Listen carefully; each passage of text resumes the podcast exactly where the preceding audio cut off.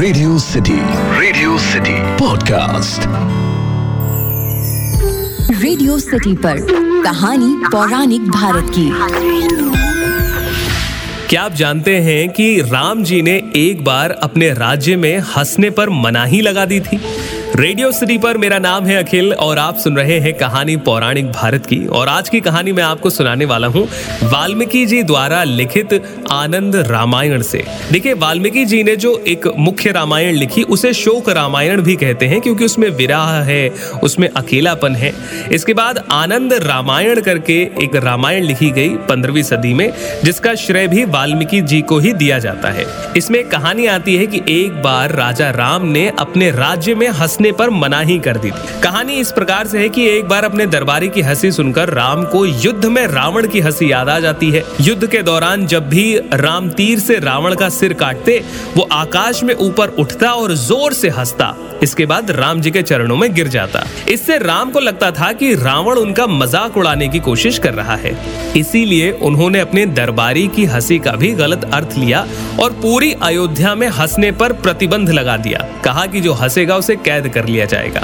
इसका परिणाम कुछ ये निकला कि लोग धार्मिक अनुष्ठान करते थे, त्योहार मनाते थे, शादी, ब्याह, मुंडन, सारी चीज़ें होती थी, लेकिन कोई भी आपस में ना तो खेल खेलता था, ना ही घुलना मिलना होता था और ना ही हँसी मज़ाक होते थे। आनंद रामायण में ये बात लिखी गई है, जो मेरे हिसाब से आपको भी समझनी चाहिए। वाल्मीकि जी कहते हैं कि जो हँसी है, वो लक्ष्मी का स्वरूप है।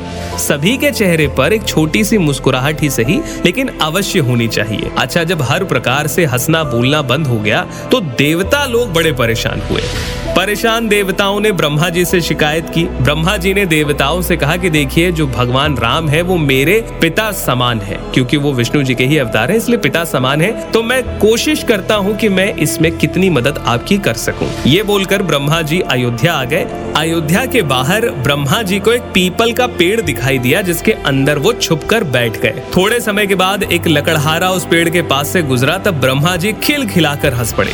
पेड़ को हँसते हुए देखकर लकड़हारा तारा भी ज़ोर से हंसने लगा। उसकी हँसी सुनकर उसका परिवार, दोस्त, अयोध्या नगरी, सिपाही, मंत्री, राजघराने के सदस्य यहाँ तक कि श्री राम भी हंसने लगे। इस घटना के बाद राम परेशान हो गए और उन्होंने इसके बारे में पूछा। तो बात निकली कि सभी ने लकड़हारे को हँसते हुए देखा है, इसीलिए उनको हँसी आ गई। जब लकड़हारे से पूछा गया तो उसने कहा कि मैं पेड़ के नज़दीक से गुजर रहा था और उस पेड़ के अंदर से खिलखिलाती हुई हँसी आ रही थी, जिसे सुनकर मैं मुस्कुरा बैठा। बैठा। अच्छा पहले तो राम जी ने अपने सिपाहियों को भेजा कि उस पेड़ को काट के लेकर आओ। लेकिन ब्रह्मा जी की माया के आगे ये हो ना सका। फिर उन्होंने अपने मंत्री सुमंत को भेजा। मंत्री सुमंत भी चोटिल हो गए, लेकिन वो पेड़ आया ही नहीं। इसके बाद राम जी ने स्वयं पेड़ काटने का निर्णय लिया। ब्रह्मा जी को जब ये बात पता लगी तो उन्होंने वाल्मीकि जी से मदद मांगी। तब महर्षि वाल्मीकि जी ने राम को समझाया और कहा, राम मेरे द्वारा आनंद रामायण लिखने का उद्देश्य था लोगों के चेहरे पर मुस्कुराहट और हँसी लाना,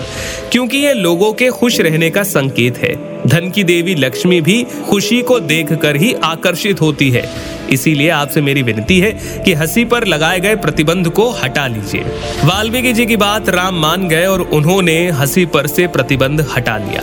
अयोध्या में खुशी और समृद्धि फिर से लौट आई। तो ये जो कहानी मैंने आपको सुनाई, ये आपको वाल्मीकि जी द्वारा लिखित आनंद रामायण में पढ़ने को मिलेगी। अगर आपको समय मिले, ज़रूर पढ़िएगा।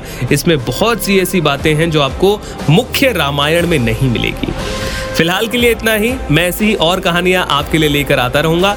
सुनते रहिए रेडियो सिटी, मेरा नाम है अखिल। रेडियो सिटी पर कहानी पौराणिक भारत की।